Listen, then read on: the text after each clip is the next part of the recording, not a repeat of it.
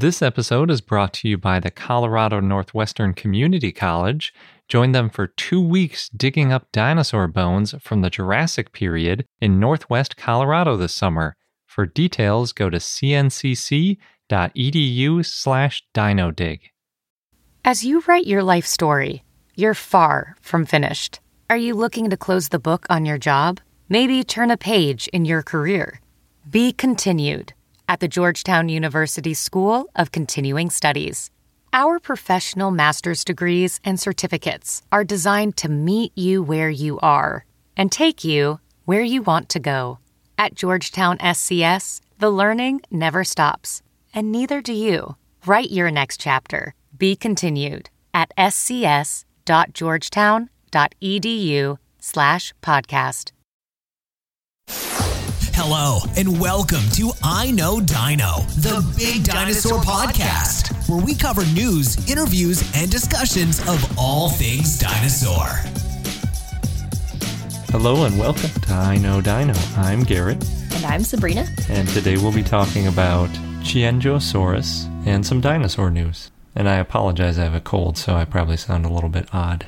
First in the news, the first Jurassic era fossil has been discovered in Hong Kong. And even though it's not a dinosaur fossil, the man who discovered it is a dinosaur expert, and he's hoping to find some dinosaur related fossils now that they've shown that that area fossilized remains in that time period. So, the specific fossil that they found is a small fish fossil that was previously not known to be in the area, and it's actually very far from its previously known range. It's still interesting to people interested in fish, but we're hoping as dinosaur enthusiasts that they find some dinosaurs there. A lot of countries have dinosaur fossils in them, and China is definitely no slouch. They have tons of fossils found, and lots of them recently, so it wouldn't be too surprising if Hong Kong discovered some soon.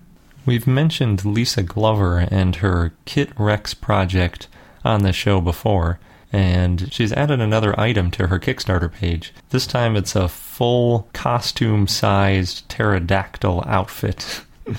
and the wings are seven feet each in length when you wear them, and they fold down to four feet. So I guess you'd have a total wingspan of about 15 feet wearing this thing.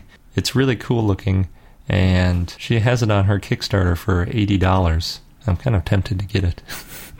it looks pretty fun. If you're familiar with the dinosaur extinction event, you probably know that the crater is called the Chicxulub crater, named after the city in Mexico on the Yucatan Peninsula where it is centered around. There's a new international research team which has been approved and scheduled by the European Consortium for Oceanic Research Drilling, and that is part of the International Ocean Discovery Program and the International Continental Scientific Drilling Program is planning to do some new research into the Chicxulub crater. Specifically, they're planning on measuring the peak ring around the crater center. A peak ring is a specific feature to large impacts on craters, and it's basically a smaller ring inside the edge of the larger outer ring that is left over from the original impact. They're hoping that when they sample this, they'll be able to find the first life that bounced back after the extinction event. The area that they're excavating is about 5,000 feet below the seabed, and any scientists who are interested in joining the mission can apply by May 8th of this year,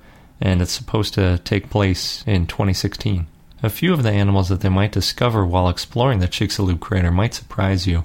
We've looked at a few recent ones that popped up in an article on the Huffington Post, and one of them is the platypus. The platypus has been around for about 122 million years, which means that it survived the extinction event. Another one that's a lot less surprising is cockroaches, which were originally around about 360 million years ago, although back then they were about twice as big as they are now, which is pretty gross but they also survived the mass extinction, so they might be in the crater. Another extremely old thing that they might see in the Chicxulub crater is the horseshoe crab.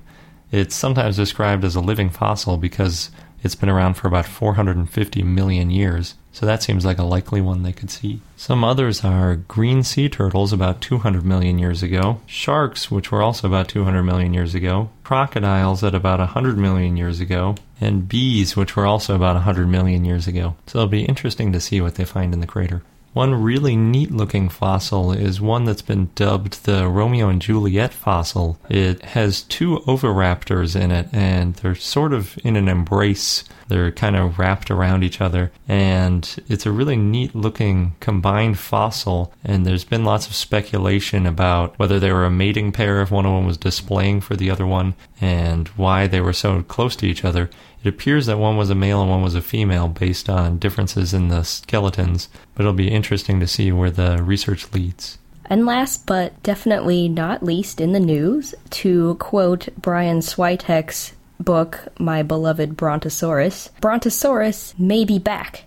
Thank you to Mark from Minnesota for bringing this piece of news to our attention. For those who don't know, Brontosaurus is a dinosaur that was ruled to not be a dinosaur back in 1903. So, what happened is in the late 1800s, there were two paleontologists, Cope and Marsh, who were rivals. They started what's now called the Bone Wars, and they took things to an extreme, so much so that they spied in each other's camps and sometimes even destroyed fossils. What they did was they raced to find the most different types of dinosaurs, and in 1879, Marsh wrote about a dinosaur that had an 80 foot backbone and a large pelvis, which he named Brontosaurus and that name in Greek means thunder lizard. However, two years earlier, he had found a very similar looking dinosaur that he had named Apatosaurus, which means deceptive reptile. And in 1903, scientists ruled that these two skeletons were way too similar to be two different species of the same genus, so they were both grouped under the name Apatosaurus because Apatosaurus was named first. Now, even though this happened in 1903, Brontosaurus is very much a big part of pop culture, and so people who aren't familiar with dinosaurs often think that Brontosaurus is a dinosaur, and it actually made it onto postage stamps in the 1980s, so that didn't help. When I first started getting into dinosaurs, my favorite was Brontosaurus, and I was heartbroken to find out that Littlefoot in The Land Before Time is actually an Apatosaurus. But on Tuesday, April 7th, there were researchers from Portugal and the UK that have published a 300 page paper in the journal PeerJ that, among other things, shows strong evidence that Brontosaurus is actually its own distinct species and genus. They use statistical analysis to calculate these differences between the Brontosaurus and Apatosaurus fossils, which many have been found in the past 15 years, and they found that there were enough variations that Brontosaurus was in fact its own dinosaur. So they looked at 49 different fossils and they found that the Apatosaurus had a bulkier neck and Brontosaurus was a little more slender and had a longer bone in its ankles. According to Roger Benson, a professor at the University of Oxford and one of the co-authors of the study, he said, quote, "The differences we found between Brontosaurus and Apatosaurus were at least as numerous as the ones between other closely related genera, and much more than what you normally find between species." Now, even though this paper was published in a peer journal, there's bound to be controversy it's been over a hundred years of people correcting people saying, no, Brontosaurus isn't actually a dinosaur. So this may continue to be an issue for a while, but for people whose favorite dinosaur is the Brontosaurus, you can start arguing that it's back. This episode's brought to you by the Colorado Northwestern Community College, where you can become a part of the scientific process. As a participant, you can go on a real life dinosaur dig and you'll be helping to advance science and our understanding of the ancient world. What's really cool is that the fossilized bones that are being excavated, they're public and they're going to be displayed and preserved for future generations to study and admire. Yeah, we've mentioned how that's a really important part of the scientific process, not just getting them out and describing them once, but keeping them and preserving them so that future questions and future scientists can take a look at those bones to answer new questions and validate results. And the site is special and also near and dear to me because it's in the Morrison Formation, known for the sauropods, mm-hmm. of course, of the Jurassic time. And it represents one of the best bone beds ever found in the saltwash member. Yeah, the current interpretation is that the site was the result of a brachiosaurus sort of jamming up a river and then other carcasses piling up behind it. Oh no. And that's how we got a bunch of different types of dinosaurs all fossilizing together. So, oh no, but also yay. Good for us as scientists. mm-hmm. And dinosaur enthusiasts. Yes. So there are two scheduled digs if you want to get involved with getting these bones out of the ground. You can go from July 6th to July 20th or from July 22nd to August 5th. Head over to cncc.edu slash dinodig. You'll get all of the details. Just make sure that you register online by May 31st. And again, that is cncc.edu slash dinodig, D I N O D I G. Across America, BP supports more than 275,000 jobs to keep energy flowing. Jobs like updating turbines at one of our Indiana wind farms and producing more oil and gas with fewer operational emissions in the Gulf of Mexico. It's and, not or. See what doing both means for energy nationwide at bp.com slash investing in America.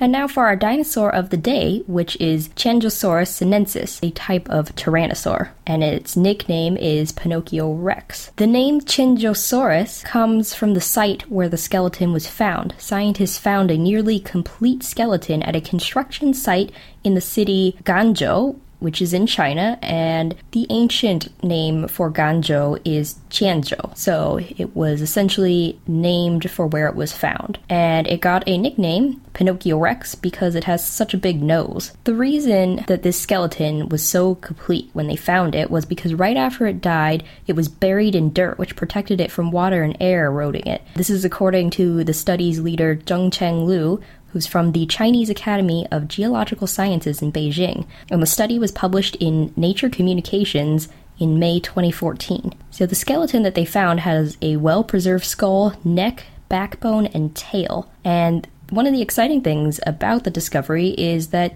Qianzhousaurus proves that there were long snouted tyrannosaurs. Before Qianzhousaurus, there were two tyrannosaurs with long snouts that had been discovered in Mongolia, but these were of juvenile skeletons, so scientists were not sure if it was a new type of dinosaur or if it was just juvenile tyrannosaur that would later grow into its long nose. Qianzhousaurus is twice the size of other long snouted skeletons, which means that it's an adult, and its skull is totally fused and resembles that of an adult T Rex skull.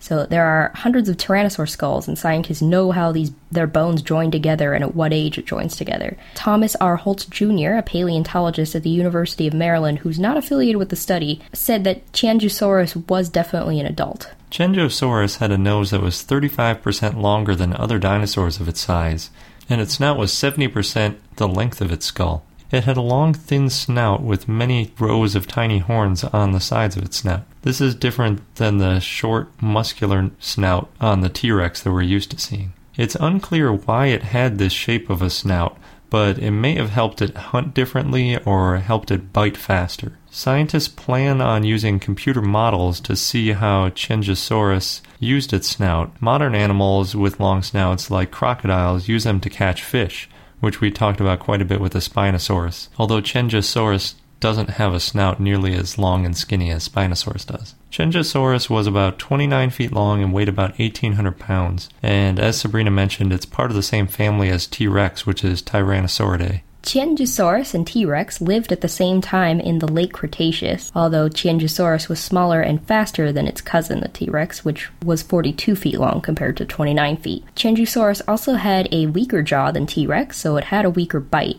and it probably ate smaller, easier to catch prey than T Rex, which is considered a, quote, heavy bruiser. So Qianzhousaurus' bite could not puncture bone like T Rex, but it probably used its more blade like teeth to cut up its prey. And because Qianzhousaurus and T Rex ate different foods, they would have lived in harmony with each other.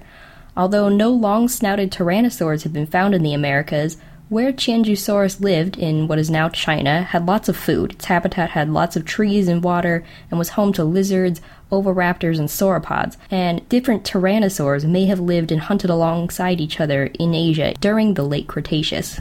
Because of the discovery of Qianzhousaurus, scientists have named a new branch of the tyrannosaur family, a clade called Alioramini. This clade includes Qianzhousaurus and the two other long snouted species, the ones that were found in Mongolia, and they're called Alioramus. All of these dinosaurs have elongated skulls, and because of them, scientists think there may be even more long snouted tyrannosaurs that have not been discovered yet.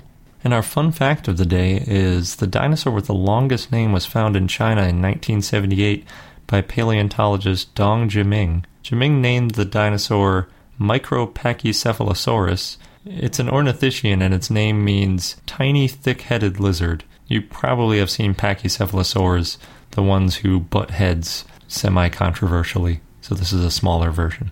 And that wraps up this episode of I Know Dino. If you like what you hear, please leave us a review on iTunes. Thanks for listening, and until next time.